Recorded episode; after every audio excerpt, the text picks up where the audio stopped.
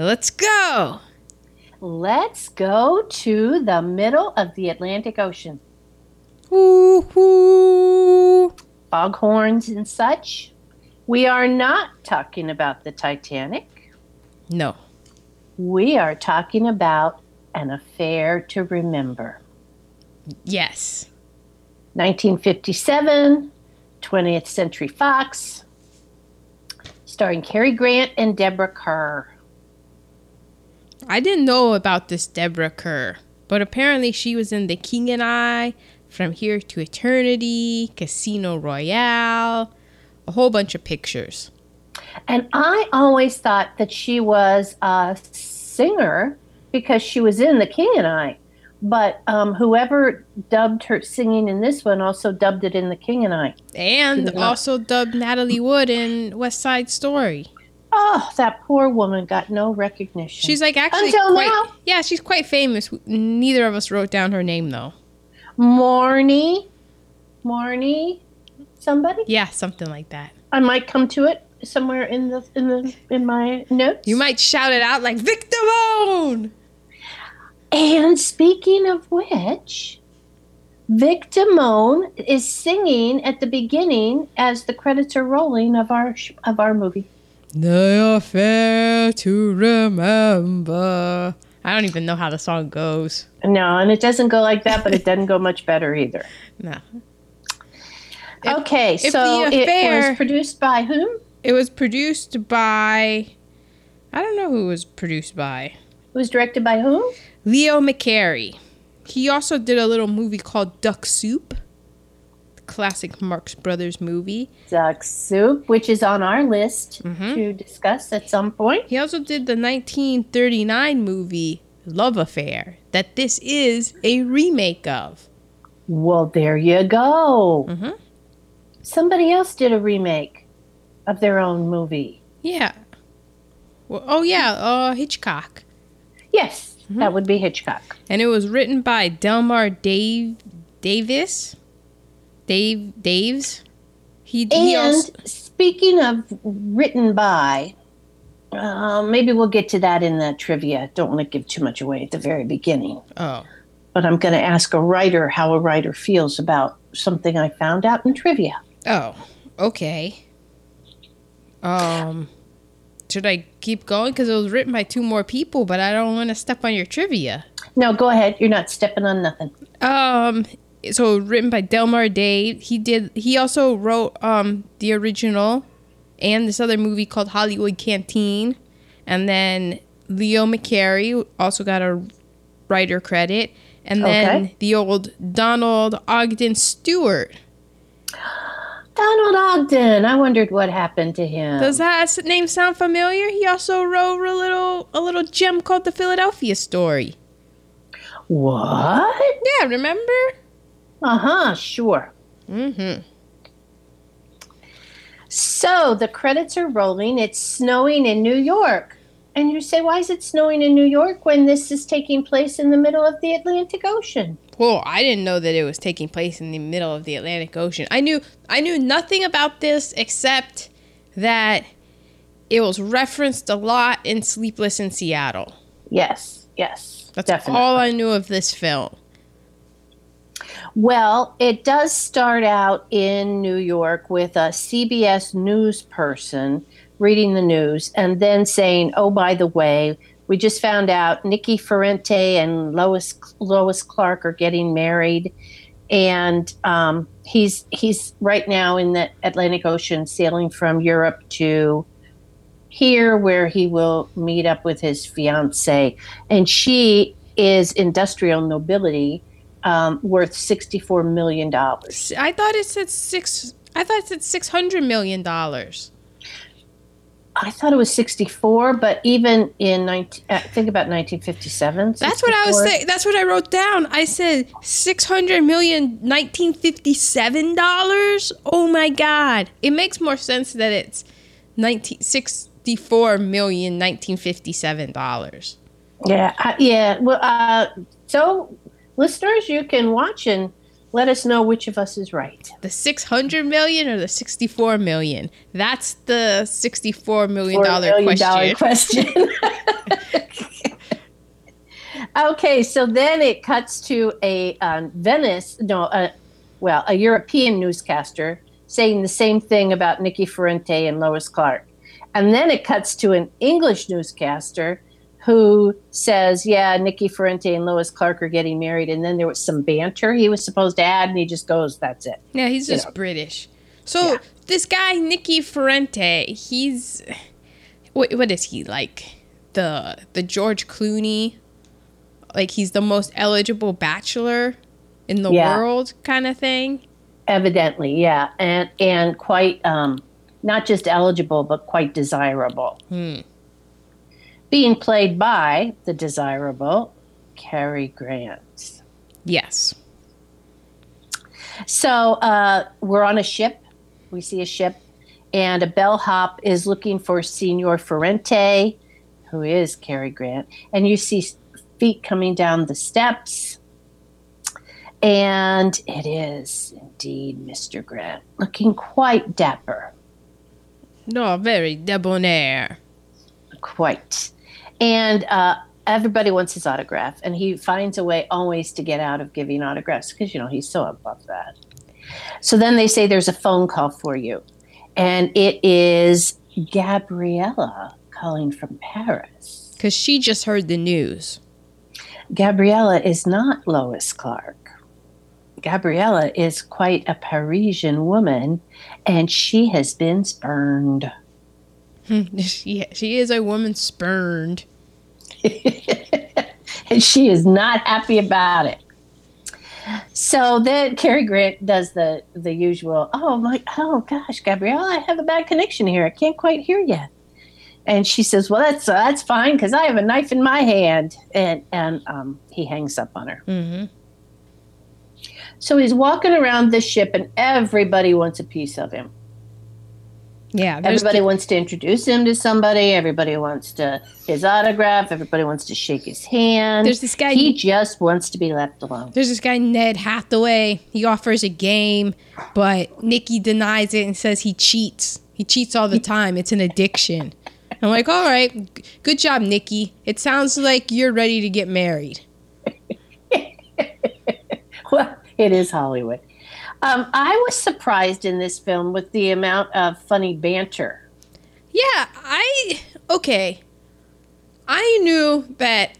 I guess this is well. People call this a, a tearjerker, but I was surprised because I wrote down before I started playing it the the iTunes um, synopsis said this poignant and humorous tale, and uh, and I'm I'm watching. And I'm like, this is like um, this got like witty banter and, and a lot of like humor in it. I don't understand what people are talking about. Right, you didn't at the end either, but we'll get there, people. We'll get there. so, this is every time I take notes, I write down what people are saying. I have a tendency not to write down who said it. Hmm. So um, that's where I'm going to need Aaron to come in. So evidently, Deborah Carr had She's Terry McKay. She's Terry McKay, and she had uh, uh, uh, Cary Grant's uh, cigarette case. He left it somewhere on the ship. She picked it up and she was on her way to give it to the purser. And Cary Grant got hit the phone call and he was looking for his cigarette case because it was given to him by the woman spurned, Gabriella. Gabriella. And so he's looking for it. And as he's like finagling his way out of uh, talking with people, he he's keeps patting, looking for his cigarette case. And then he spots Terry McKay, who's Deborah Kerr, with his cigarette case. And he's like, Whoa, this is a beautiful woman. And she happens to have my cigarette case. Cha-ching. And as any fiance would do, he is immediately starting to flirt. Yes. And she says, well, she, you know, she is not the typical female falling all over him. No. She is holding her own and stepping back a pace, and she's going, How do I know it belongs to you? Yeah. And he goes, There's an inscription inside. And so she flips it open and she's like, hmm, well, I know just enough French to know that this is, uh, this is a pretty intimate inscription, I think. Is that, is that what she says? She does, only she, she makes it a little funnier by saying, you know, like it, uh, it, it could catch these cigarettes on fire, I believe. Yeah, something where you're like, oh. But it, it was translated into in memory of three unforgettable nights aboard La Gabriella. Yeah. And Deborah, excuse me, uh, someone has just handed me a note that says we're pronouncing her name wrong. Deborah Carr. K E R R is pronounced Carr. Anyway, she's not impressed. It's I mean, spelled like Kerr to me. I know, me too. She, uh, but we're going by phonics. Um, she's not impressed. She's going, you know, you're trying to pull this on me, and I, I don't need you. I don't need it, and it's not going to help. So he follows her around because you know this is this is odd for him to not just win over and have people's hearts falling all over his feet. Yeah, he's like, "Excuse me, um, I just like acknowledged your existence, paid you a few compliments. Um, why are your clothes still on?" Yeah. Why are your knickers not at your ankles? Well, what's right now? going on? So uh, he said, You know, I just want to talk. I want to talk to a real person. You have an honest face. And he goes, Let's go to my room. And she goes, Oh, no, no, no, no. My room is right here.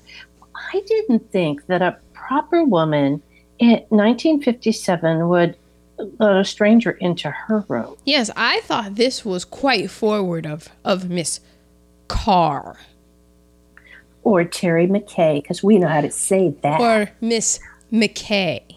Miss McKay. So he comes in, he's looking around for any evidence of a man. hmm And she says, I'm traveling alone. And he said, Well, I was bored to death. I hadn't seen one beautiful woman. Aren't there any beautiful women traveling anymore? And she goes, Do you get far with that line? yeah, she just like shoots him down. Like seriously? He's a player and she ain't buying. So then he sees a photograph of a man. And she says, Yes, that's um that's an important man in my life. He had to go to Texas for some merger talks, and she starts talking all this business talk, and it's like, oh my God, she's she must be kind of intelligent. Not what he's used to. Mm-hmm. And so Cary goes, uh, Oh, and he trusts you? And she says, Well, we've had five faithful years.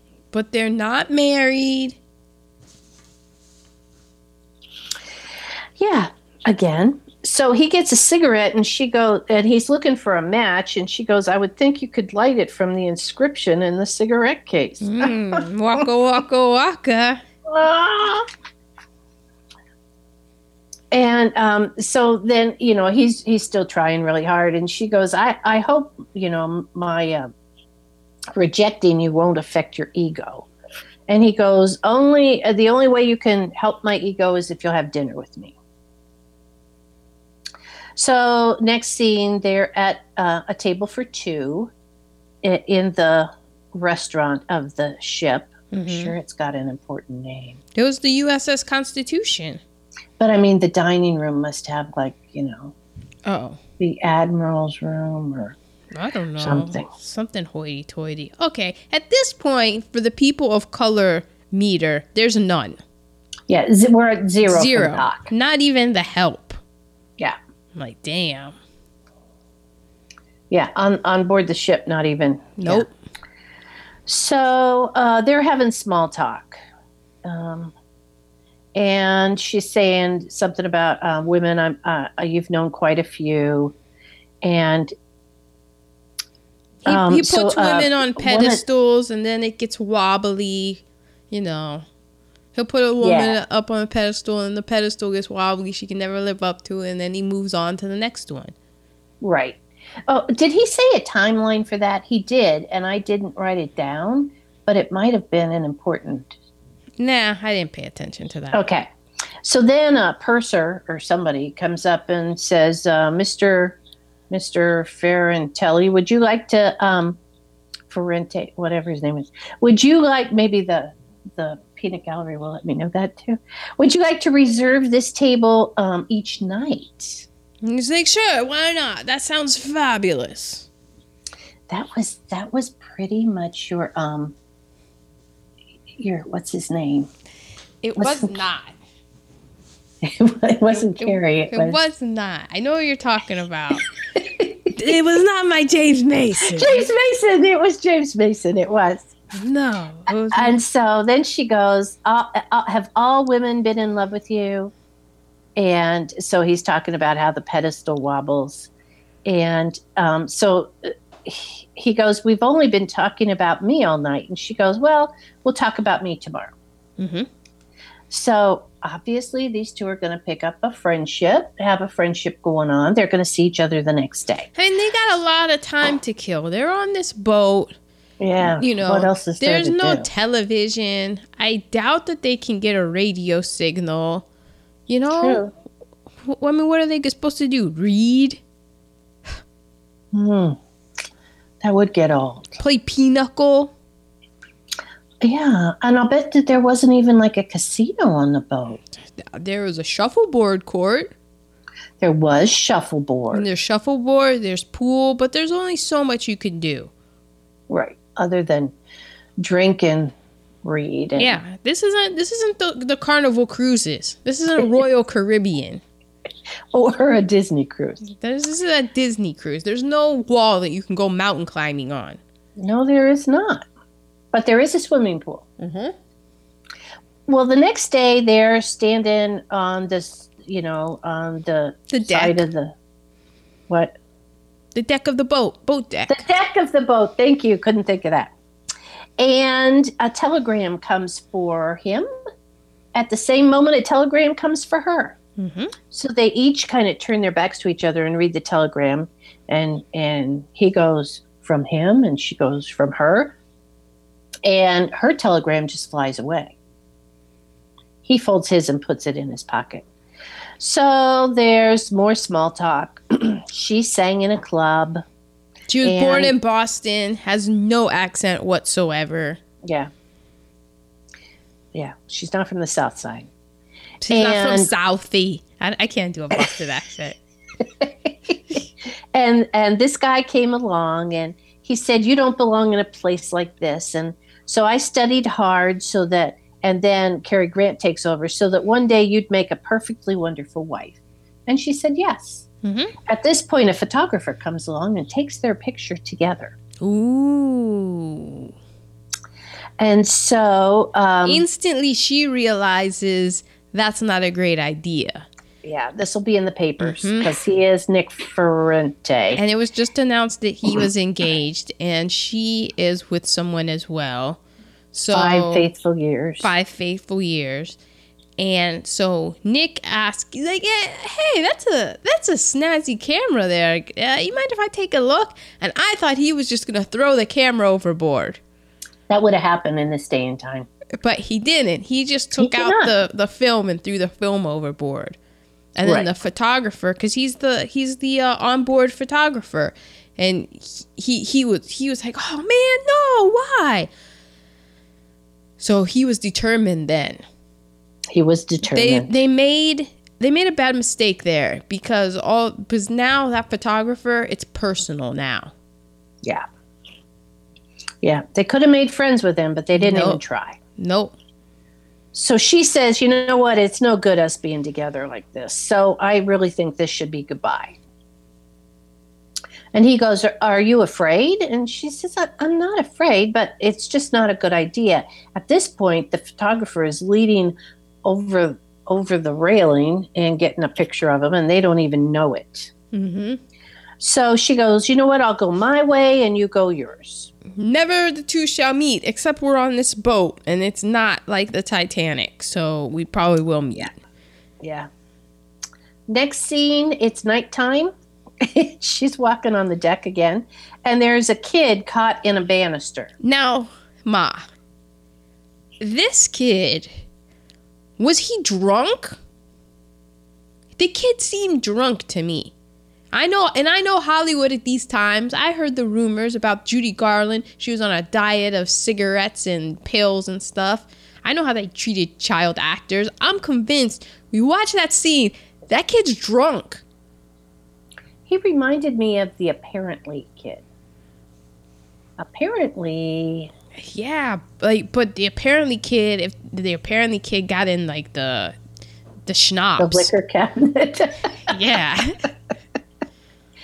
Uh, well, and is- some he would is say, how could a kid get stuck in a banister? Because But he's drunk. ya, I had a student once get her arm caught in one of those railings going up the side of the of the hallway. Had to get pliers to get undo the bolts of the. I'm telling you. So you so you think that couldn't happen, but it could. Well, was the kid special? And there's nothing wrong with that if he was. No, I'm just saying. I'm talking about your kid. They got the arm stuck. No. Oh. Well, No. are we sure? Do do we not want to reevaluate that? And actually, after it happened to me, it started hap- It started. It was an epidemic, I tell you. Kids from every class were getting their arms stuck in the banister. oh, Okay, so luckily, Cary Grant comes along, because the kid is too heavy for Deborah Carr to be able to undo him from the banister. but he So- really wasn't. In all honesty, it's like, oh, he was stuck. He really wasn't stuck. He was just hanging on upside down. Yeah, I thought for true. sure Cary Grant was gonna come over and just smack him, be like, just let go. What the hell, kid? But no, that's not this movie. So the kid looks up and goes, "Oh, it's you." Uh, and they go, "What are you talking about?" And he goes, "Well, all of the adults are talking about you two, but uh, I don't know what they're saying because they make me leave the room every time they talk about you." And he hiccups because he's drunk. oh. oh, well, maybe he did get in some. I'm telling you, that kid was toasted. He was tight. Okay, so Cary Grant goes up to the cocktail lounge and he orders a champagne cocktail, which I thought was a little bit of a um, foofy drink Well, now, from Ma, man of his character. remember they had had a conversation in their in their banter where she he had said something about life should be uh champagne. And then he's like do you like pink champagne? And she's like i love pink champagne. Like it was established Yeah. that she likes pink champagne. So he goes into the bar he orders the cocktail and he's like wait do you have pink champagne? And the guy's like yes of course and i, I like how he's like of course because i'm like i've never heard of pink champagne Yeah, there is. It's it, you just haven't had it. Oh. Uh, I I don't even know if Dom has a pink champagne. Is it supposed to be classier? No, Oh, but it's God no. it's less classy. Classier than Dom? My God. So for some reason, Cary Grant walks away, and Deborah Kerr walk, Carr walks up, and she also orders a champagne cocktail. Oh, by the way, do you have pink champagne? Why, yes, we do. Can you make it with pink champagne? So as the bartender is pouring hers, he, he has two glasses there, and she's going, "I didn't order. Did I order two? Did you make it a double? Get out of my mind, bartender. Does it look like I need a double?" It doesn't matter what I need. I'll take it. So she is puzzled, and of course, Cary Grant comes up. And she goes, I changed my table to a table for one. And he said, um, I did too. And at this point, two busybodies come up, and they um, they are uh, pretending that they aren't, but they're overhearing their conversation because now they are the talk of the ship. hmm So um, Cary Grant goes, let's get out of here. So they go to the dining room table and they are sitting at back to back tables. And the whole dining room is laughing because it's like, uh, what, what are they trying to prove? We know they're together Yeah, we're- five faithful years. They're just la- it- all of a sudden this cruise ship becomes a high school. Not Yeah. even a high school, a middle school. Ooh, good one. Sick burn. Yeah, it's true. Uh, well, and they are the popular people in the middle school, so everybody's paying attention. Um, And so he at one point he puts up the menu to talk to her, and and she's behind him, and she, she goes, "We're not fooling anybody, you know. Put the menu down." I mean, because she the just- dining room is roaring in laughter at them. Which is, uh, yeah, but uh, my sister who was watching this with us said, that's kind of rude, isn't it, to be laughing at them? And so um, they argue about who's going to leave. One of us has to leave. And so she gets up and leaves. And he's sitting at the table by himself, and he doesn't know what to do at the table by himself.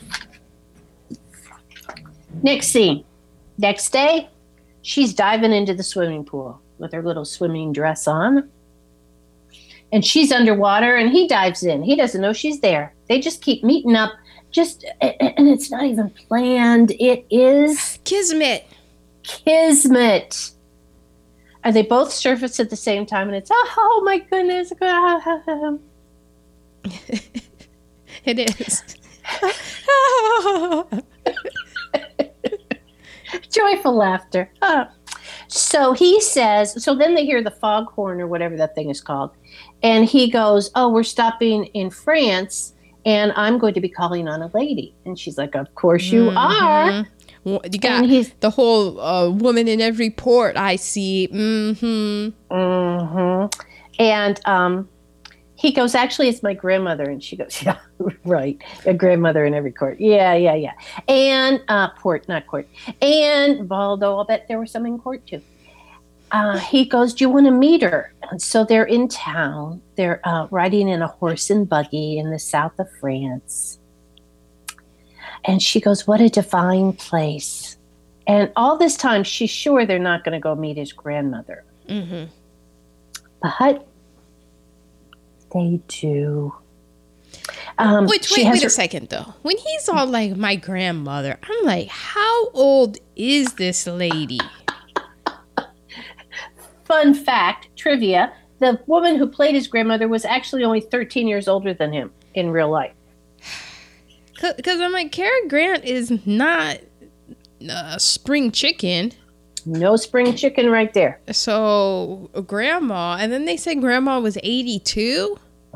Yeah, And then I just got a headache trying to figure out the math because I'm like, that does this does not make sense. Are they? because you have to. Okay, so Cary Grant would be what 42 in the movie.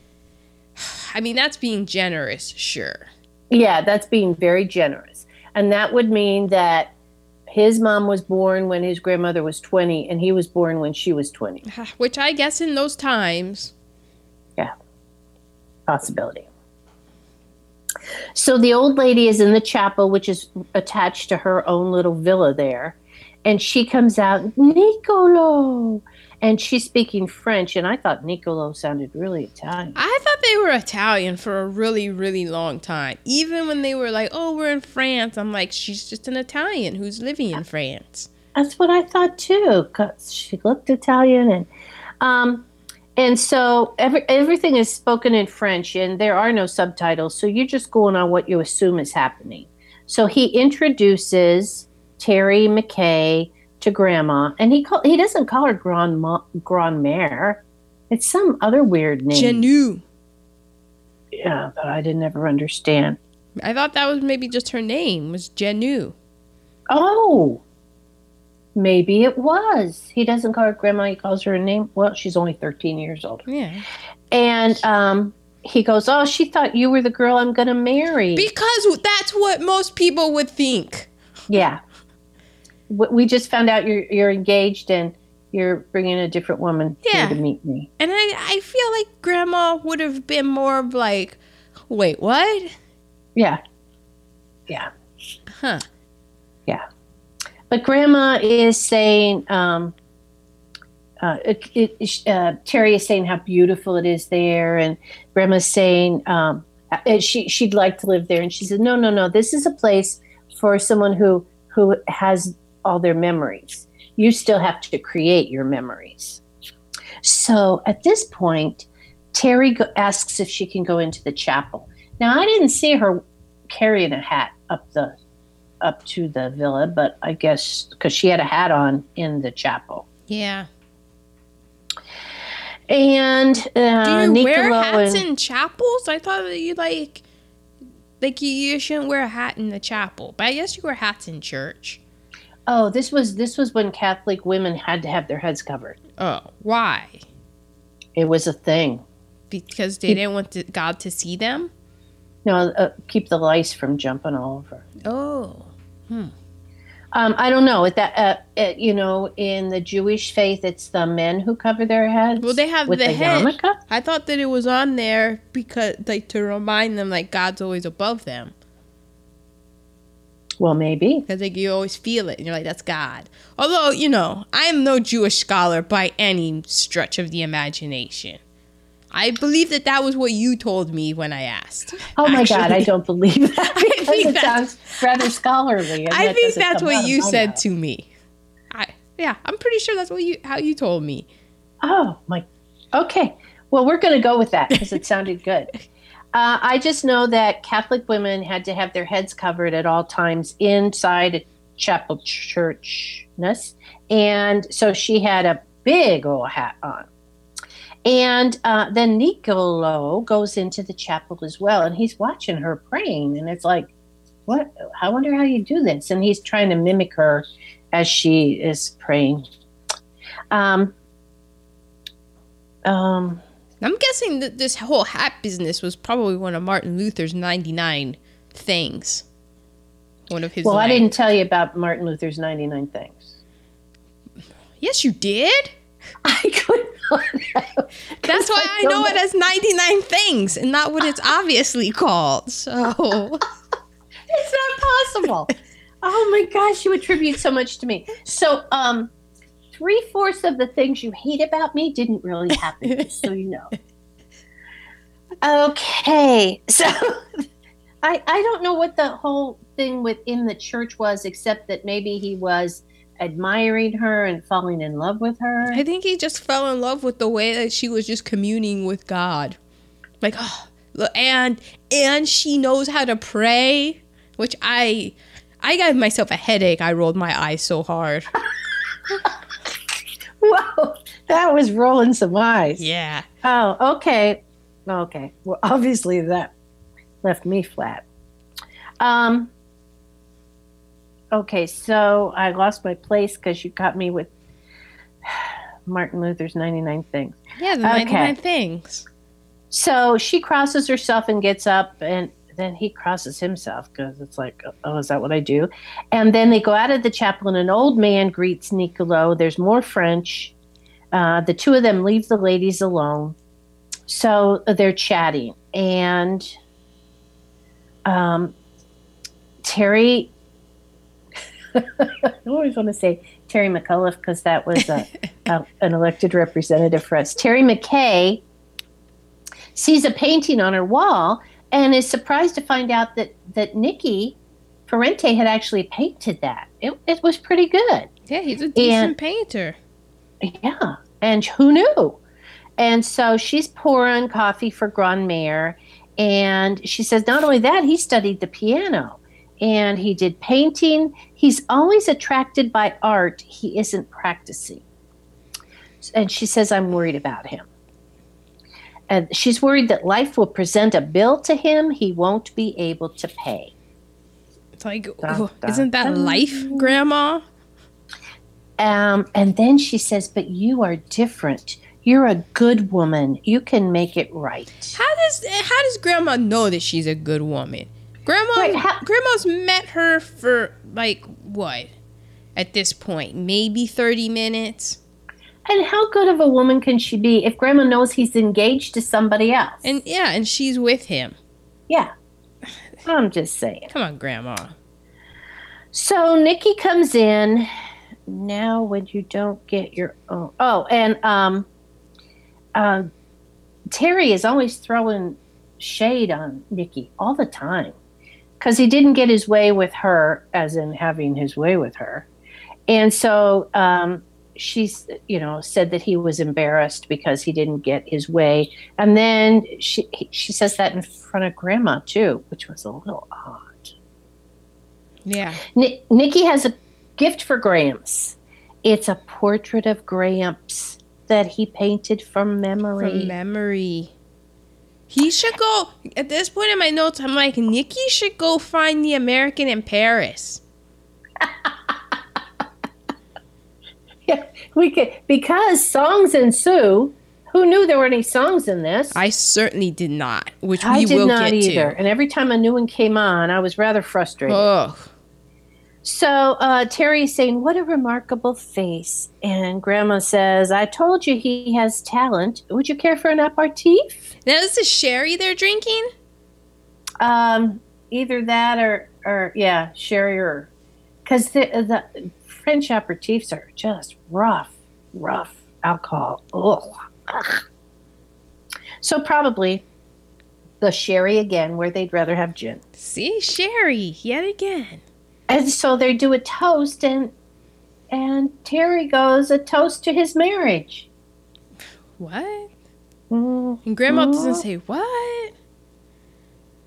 And Grandma changes it to "May your voyage home be a pleasant one." Speaking of which, brr, brr. So a bell is tolling. That means they had to get back to the boat. But there's still time for Grams, who was a concert pianist, to play a little ditty on the piano. yeah. At which point I'm like, uh, I kind of don't think we have time because that's what the bells ring. And we're at the top of this mountain, and the boat is all the way down at the bottom. I don't want to miss it. I don't have time. Sorry, Grams. That's how I would have said it.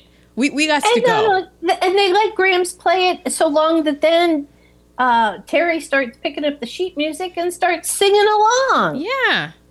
There's no time for this. Ain't nobody got time for this. Ain't this. nobody got time for this. The boat is gonna leave without us.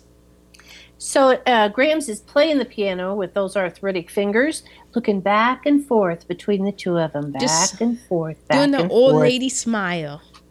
And then we hear the foghorn. Brrr. So uh, Grams was wearing a lace shawl that looked like a uh, curtain to me, but I um, thought so too. It looked like your curtains. it did look like my curtain. And um, so Grams is coming out to say goodbye to him. So Terry goes back and grabs the lace shawl and puts it around her, and she goes, "One day I will send it to you." But yeah, because she compliments on how lovely it is. And then grandma's like, one day I will send it to you. And she's like, ah, you know, you don't have to. I was just being nice. Yeah, And she's like, really. no, I'm going to send it to you. I could use it as a curtain in my apartment. Which- and then it really is goodbye. I'm going to send it to you, but not to his fiance. Yeah. So, Um, um, when that, I'm like, okay, this lace curtain thing is going to come up again later, obviously. Definitely. So they start down the mountain, and Terry runs back to give Grams another hug.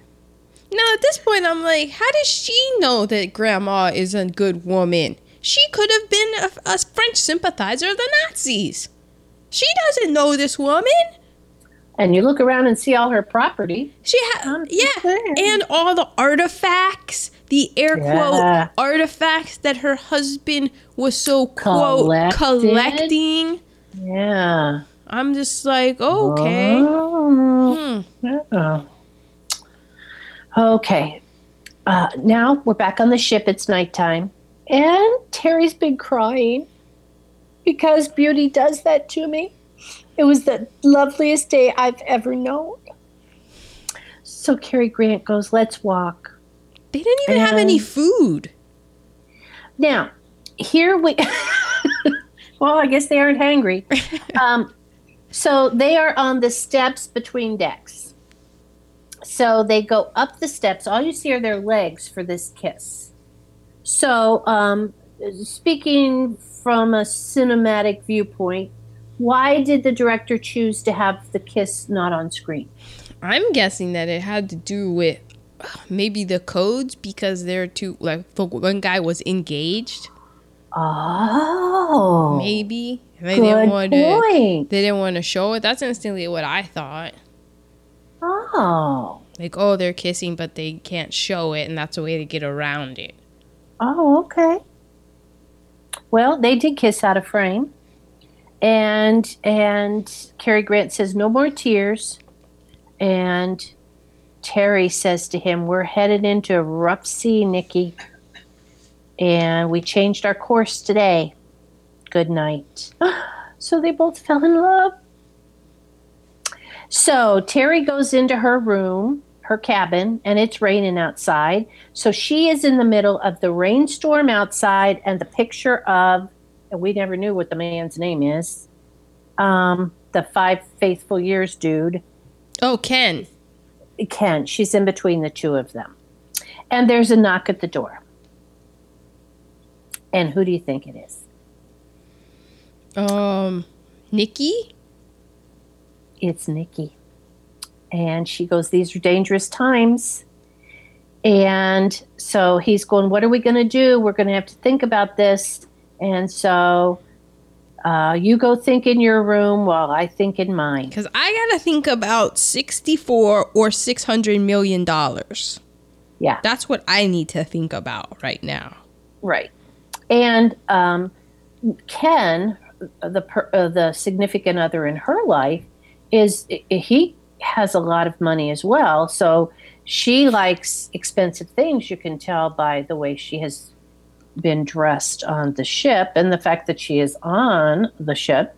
So she's got to think about her way of life too, because Nikki is just living on everybody else's money. He yeah. doesn't really have a, a career of his own. He's just so, getting by on his looks and charm. Yeah. And so that that's not going to pay rent or no. put much food in your belly. No, it does not. So the next day, um, they are pretending that they don't, uh, they aren't involved with each other on the ship, and so she's standing on the steps, and he keeps walking around the steps so that it looks like they are not together. Um, it was a kind of a hokey. Yeah, scene. it was. It was like a oh, like a physical comedy kind of. Like a, a lot of this movie, I was very surprised by how waka waka it was. Uh, by Waka Waka, you mean? Well, just comedic? like yeah, just humorous. Yeah. I was too. I'm like, huh, this is not what I've been led to believe. Um, so then there, there's the dining room. Uh, they pass each other on the steps because they weren't going to eat together. So he has to come to the dining room after she finishes. Mm-hmm. They pass on the steps, and she's in her in her cabin and she's packing, mm-hmm. putting away the picture of Ken. And Mr. Hathaway knocks on the door. Mm-hmm. And he's like, "Why?" Asking, yeah. Uh, well, I just I just assumed that Mr. Ferranti, Frantati, Frittata was gonna be here, and and she's like, "Why would he be here?" No. And then right on cue, Nikki walks in. And so he's like, "Oh, perfect! There you are. Could I get you two to please sign these?" and he produces a series, uh, almost like a Life magazine photo spread of these two and their meetings on the boat. And they are they are just they are at first shocked and then they just laugh because it's like we're such fools. Why were we pretending all this time? Everyone knows the jig's up the ship's photographer has been busy. Yes, he and he's making a nice little side hustle because he's selling each of those prints, and mm-hmm. everybody on the ship's buying them. Um, she says, "You know what? I'm not as upset as I thought I'd be. So it's the last night. Let's make the most of it." And so they go in and they're dancing in front of everybody else. And Mr. Hathaway comes up and goes, "Let's switch partners. It's the it's a tradition for the last night." And Nikki goes, "Well, uh, not mm, nope, we're no. not doing." It. He looks over at, at Hathaway's wife, at the Mrs. Hathaway, and is like, "No, thank you. that is a bit beneath me." So then they go out on deck and they're singing, Why can't we keep doing this forever? And um, Nikki goes, Well, I asked the ship's captain to just keep sailing forever, but he wouldn't do that. and then um, the in the club they start singing Auld Lang Syne. Now, is it New Year's Eve or are they just singing that because the, the boat's about to dock? They're singing it because the boat's about to dock. I see. So tomorrow morning we'll be in New York. Will he be waiting for you? Yes. And he pulls out his telegram and goes, Yeah, she'll be waiting for me. Uh, and so Nikki asks her, Are you in love with him? And she goes, Not now. And Nikki And he goes, I've never done a day's work in my whole life. unbelievable. And he's had a good life. Yeah. You like uh, furs and diamonds and pink champagne. And she goes to him, Do you like beer? uh, winter must be cold for those with no warm memories. Okay, so we'd be fools to let us pass this by. So Nikki says, Okay, so uh, let's do this. If I work long enough and hard enough for six months, I'm I'm going to ask you to marry me. This at, at which point I just said, "Are you kidding me? You've never worked a day in your life, and now all of a sudden you think it, that in six months you're gonna be able to afford the life that you have become accustomed to, both of you." And she she feels that way too a little bit. And she says, "Let me tell you in the morning. Uh, I have a lot to think about, and you have a lot to think about too." So as he's walking away, she goes, "Oh, by the way, do you like children?" And he says, "Yes, I do." Oh, we're going to bring children into this. Yeah. In six months, you're gonna have enough money to support all of these people, all of this fanciness. I was like, "Good luck, buddy." Are you kidding me? This is insulting. I, I was hissing the the the screen. Okay, so um, they decide in six months, July 1st at 5 o'clock, they're going to meet at the top of the Empire State Building if, um, if they both still feel the same way. So he's got six months to get himself some uh, some kind of a career, and she's got six months to decide is she gonna meet up with him, and then they'll be together forever. I don't think this ends very well. Is the note that I put down at this point. and they're just sure both of them will be there. So they're disembarking and they're smiling and waving at their uh, other significant others and blowing kisses. So Each one's checking out the other of- one. Like, oh, is that him? Yes. Hmm. She's like, oh, is that her? Yes. And they're both like sizing up the competition. And neither of them like the competition. No. Okay, so they go off with their fiancés. And Cary Grant goes to Lois's $64 million uh, apartment, and there's a TV interviewer there. Yep. Live CBS. And she's going, what? He's going, what's this? And she said, oh, I knew you'd never agree to it, but, um, you know, they want to do an interview with us since we are engaged. and Deborah, um, Terry is watching it on TV. And guess what? The help is there. And the, guess what? The help the help is not adding to our people of color tally because the help is white as well. POC at this point? Zero. Zero. Sorry, I had to take a drink. So Ken, she's watching it, and Ken comes in, and they kiss, and he he he uh mentions that her kiss is different now, and so Yeah. she's kind of watching the interview, and the interview's kind of going back and forth, and Nikki is not a great interview subject at all, and so Ken's asking. She Ken goes, "Oh, you were on the the um the cruise with that guy.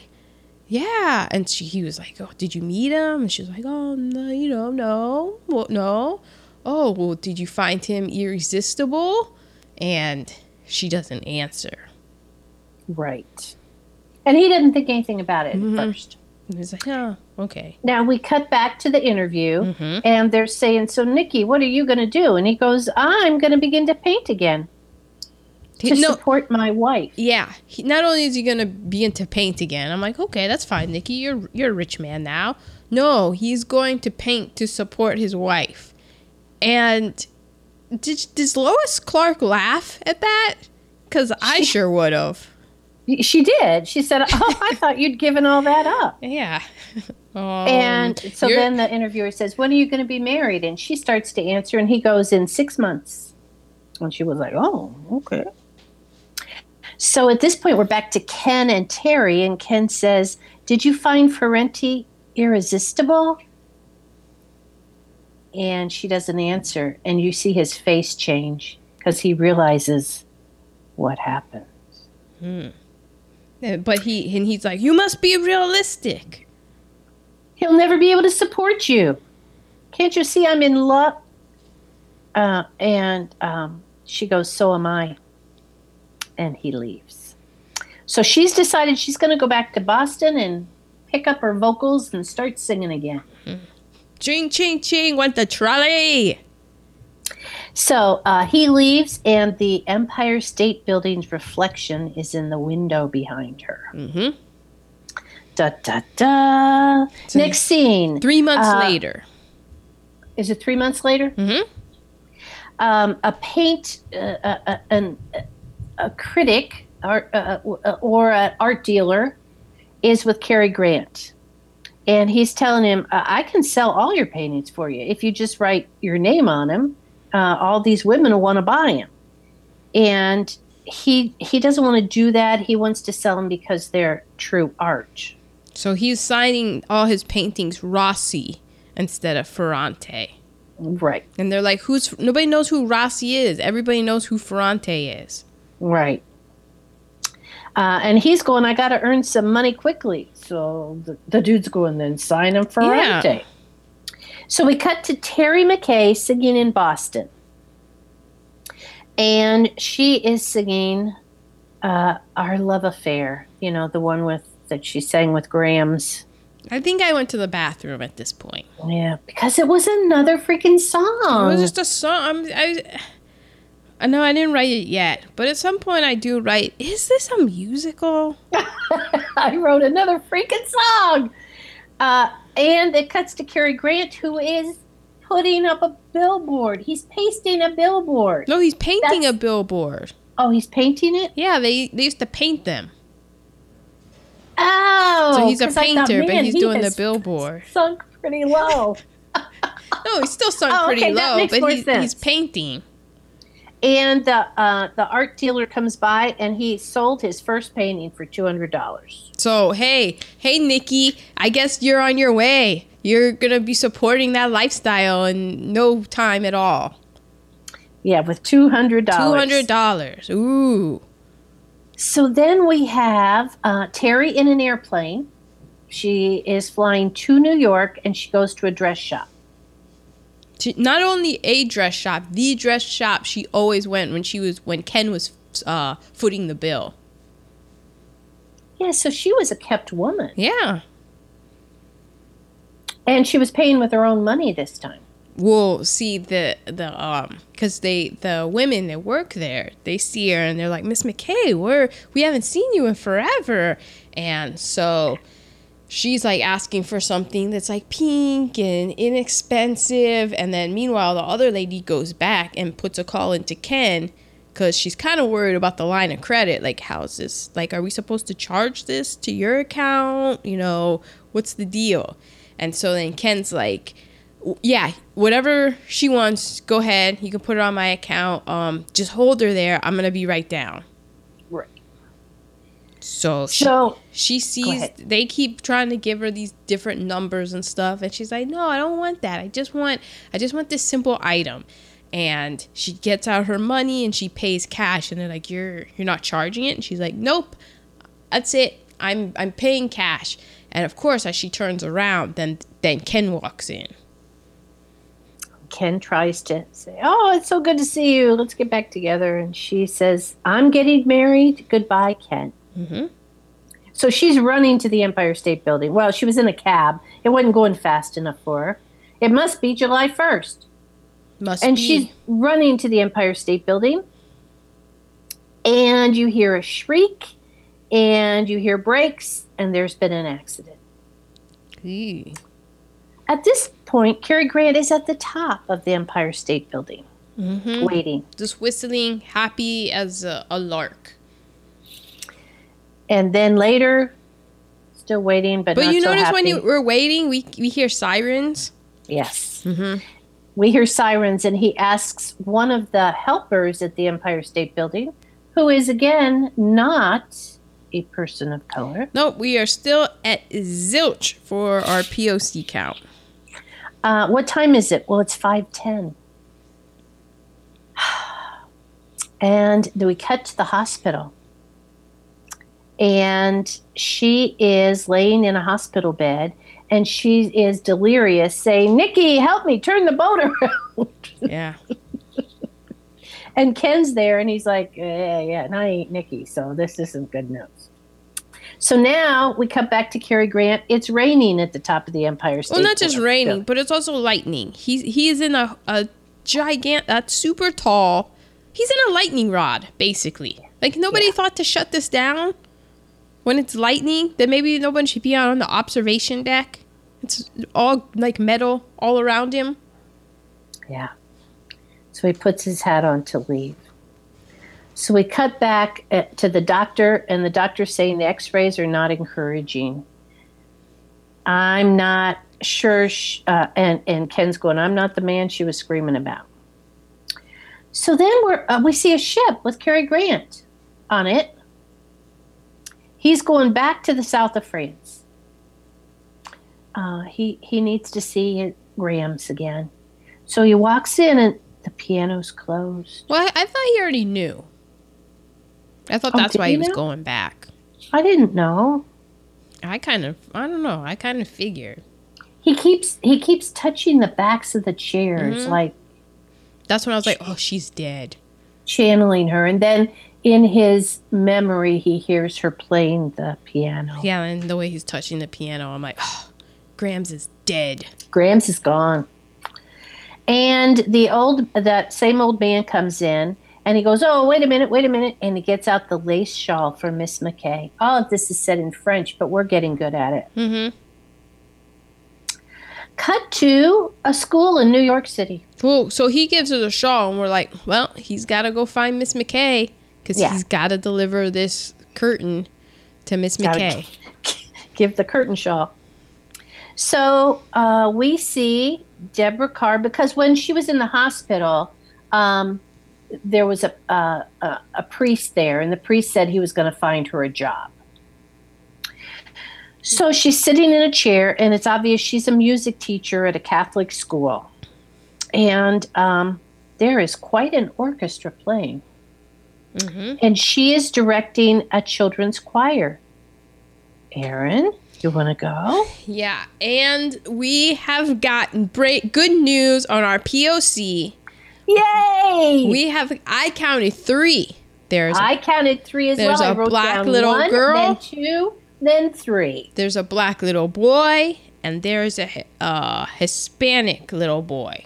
There are indeed. three peop- three children of color in this and they they performing this song which i'm like why do we need this song What is Another this? song. another song and then in the middle of the song the two the two black kids come down and they do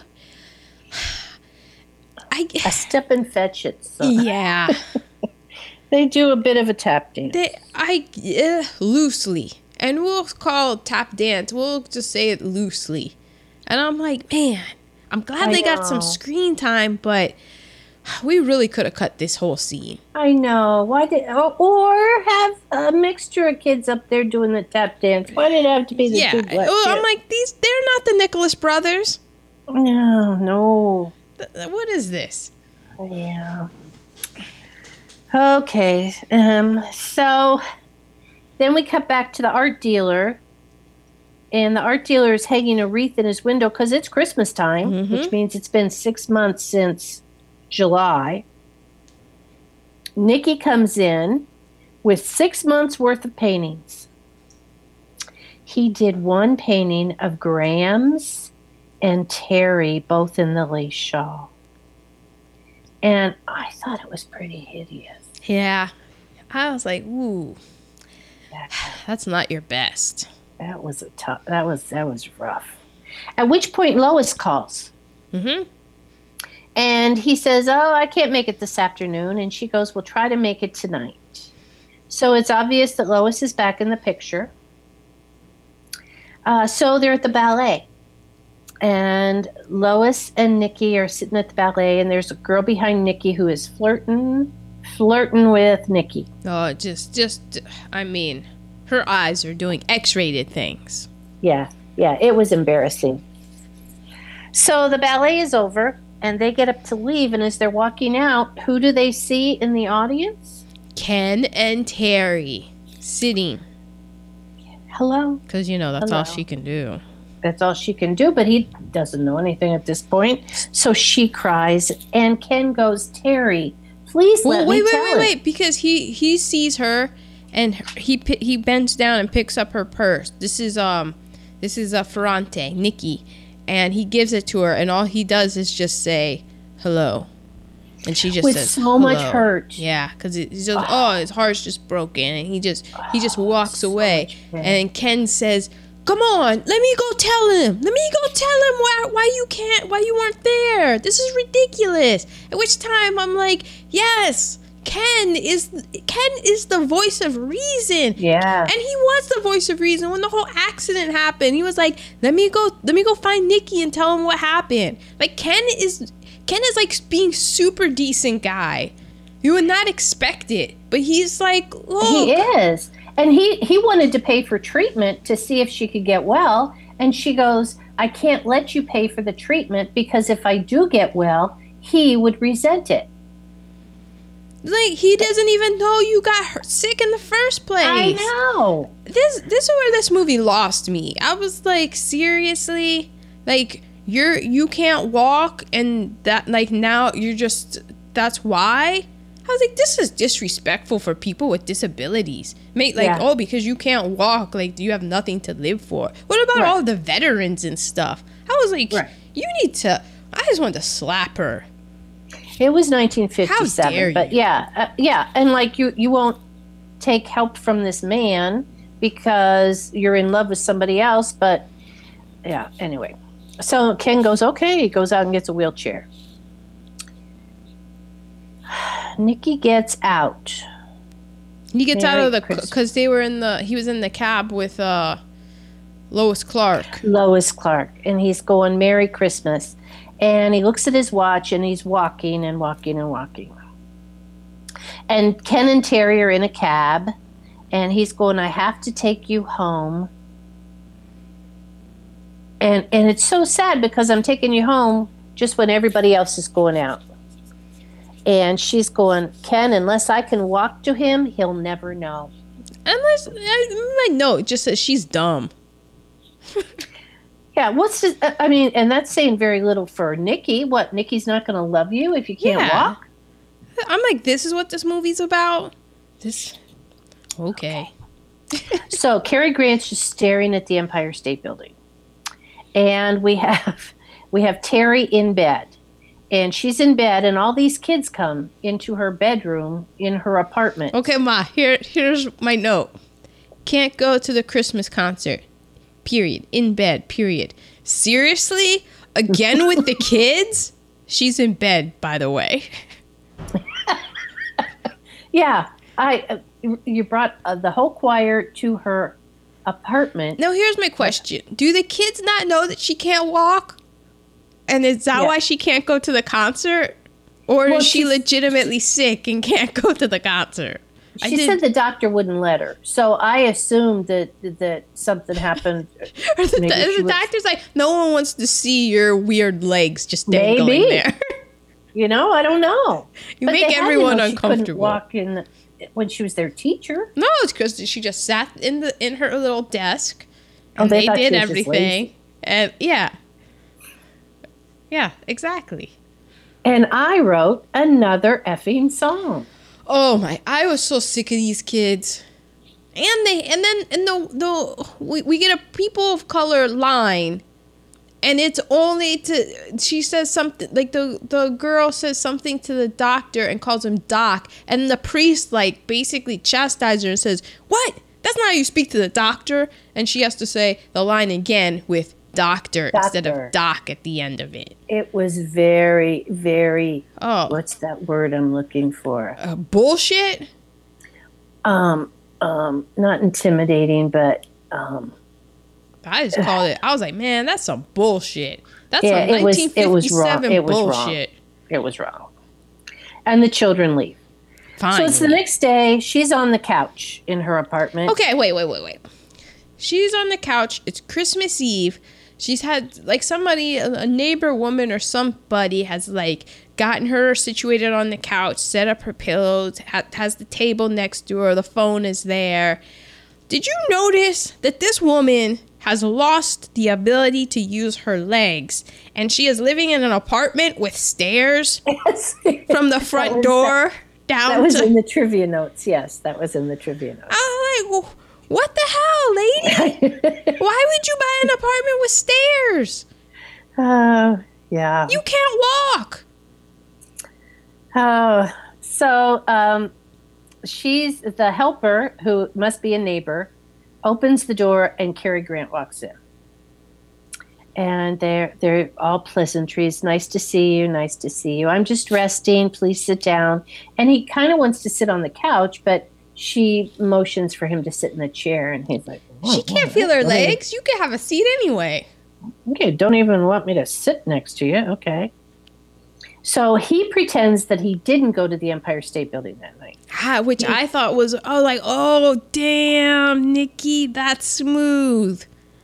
He That's goes, a uh, you know, one. I came to apologize because I didn't go. And I think anyone who didn't show up should do that, should apologize for not showing up. Because it's, it's just not a nice way to treat someone. So at least I came to apologize.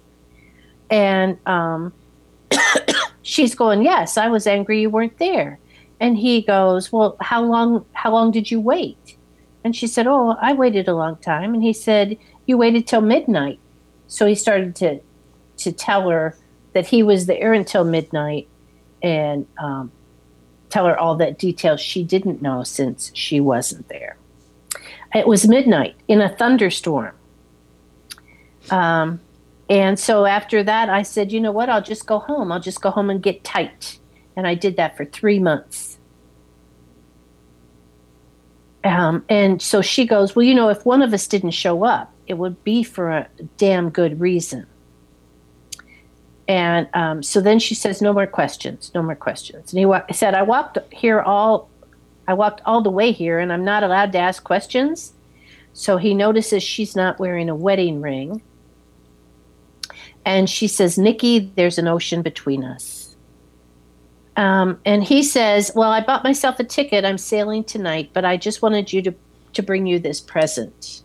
Oh, I- oh my gosh, I didn't get you anything. He said, That's okay. So she opens it, it's Grams' shawl. She goes, Oh, that's why my letters came back. He goes, Well, you got the shawl. That's the reason I came. So goodbye. And he kisses her hand and he goes to the door. And then he said, You know, I painted you in that shawl. And grandma, right? You know. Yeah.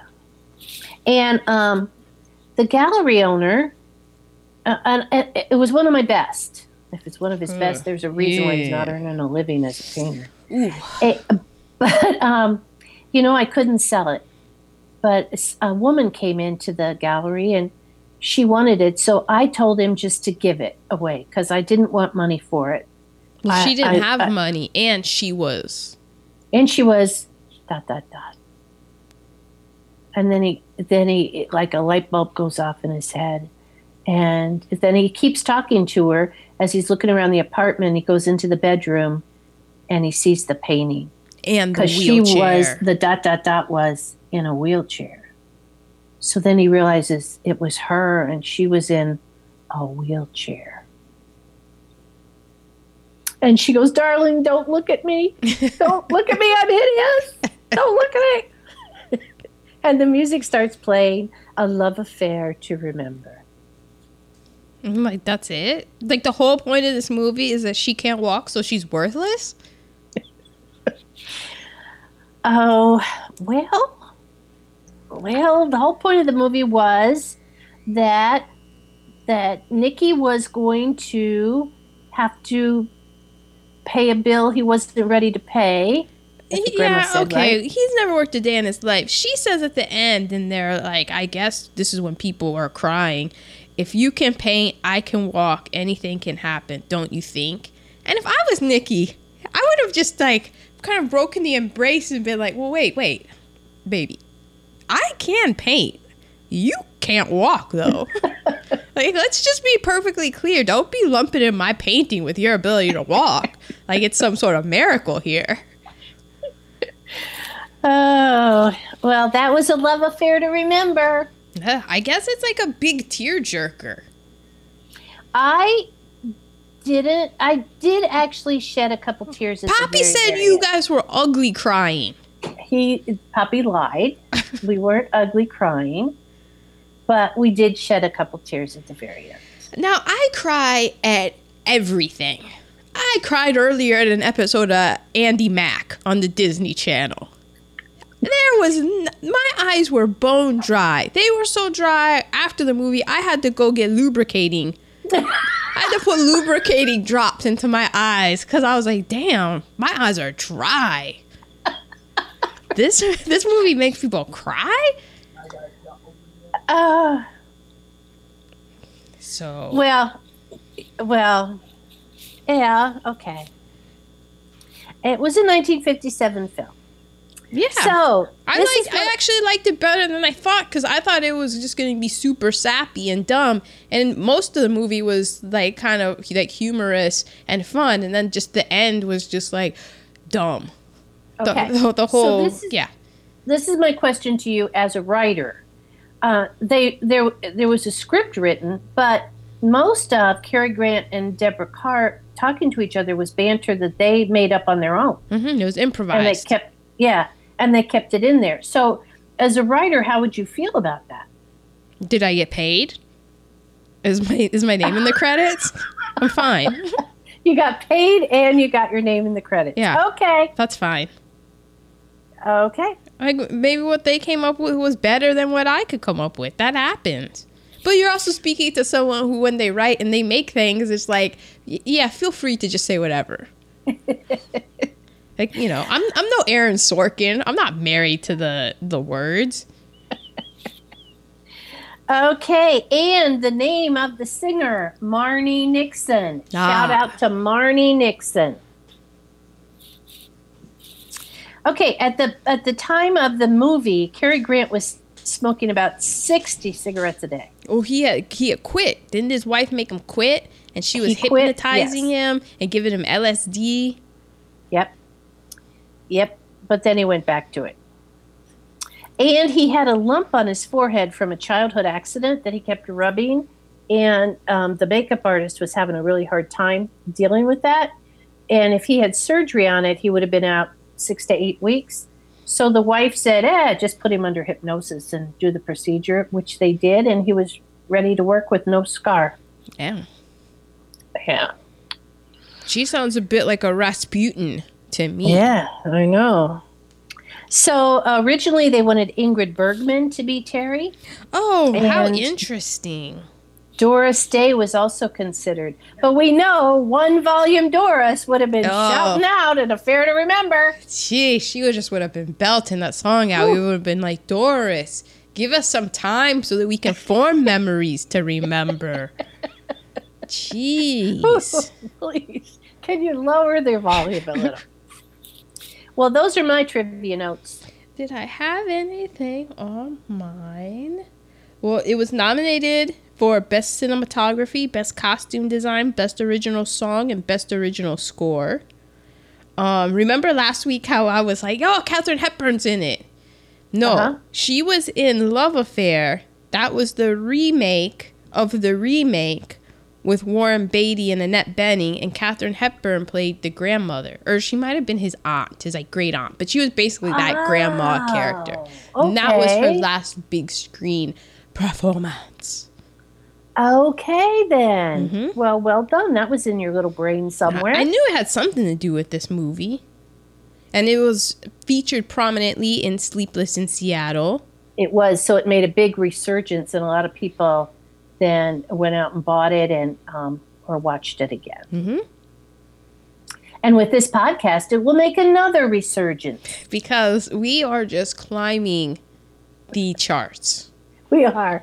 Our number of listeners has grown by leaps and bounds. hmm So thank you, listeners. Thank you, all 11 of you. We appreciate each and every one of you 11 who listen to us. Let's see if 2018 we can't crack 20. Let's see if we can get 12. I'm going for 12, an even dozen. An even dozen. That's right. As always, if there are um, movies that you would like us to uh, do our thing with, just leave us a little note uh, at Podbean or in iTunes Or and you- let us know what movie you would like to hear us. Um, what is it that we do? Yeah, do- do our, our thing with it. Or you can just text us. Since Since we know you personally. Tell us to our face the next time we're together at Starbucks. Okay, and Erin, what are we doing next week? next week we are doing The Third Man, 1949. I know nothing about the third man, so this will be totally virgin territory for me. I just know it's, I think it's supposed to have intrigue. Intrigue, I always like some intrigue. hmm I thought it would be a nice juxtaposition between this, this, whatever, non musical, musical, Non musical, non musical, like, romantic comedy. yeah, This just, romantic comedy before that was coined. yeah, before it was like you're completely worthless because you can't use your legs. Yeah. I mean, but thank God for the Americans with Disabilities Act. Yeah. Until until somebody gets rid of it, let's let's keep that going. Tell, tell it's the next on the repealed list. Just nobody say that Obama did it. No, And it'll be Obama had nothing, He had to, nothing do to do with Americans for Disabilities. Nothing. Nothing. In fact, he was against it. He, he was so Yeah, against yeah, it. Yeah. He wanted to get rid of it. Oh, makes him mad every day. It's. Uh, he's just like, Americans with Disabilities Act. Ugh. Okay. All right. Well, we said we were going to do this better this time. And So thank you for listening. We can be heard on Podbean and iTunes, yes. which you know, because if you're listening, you had to access it that way. Yeah, you already know.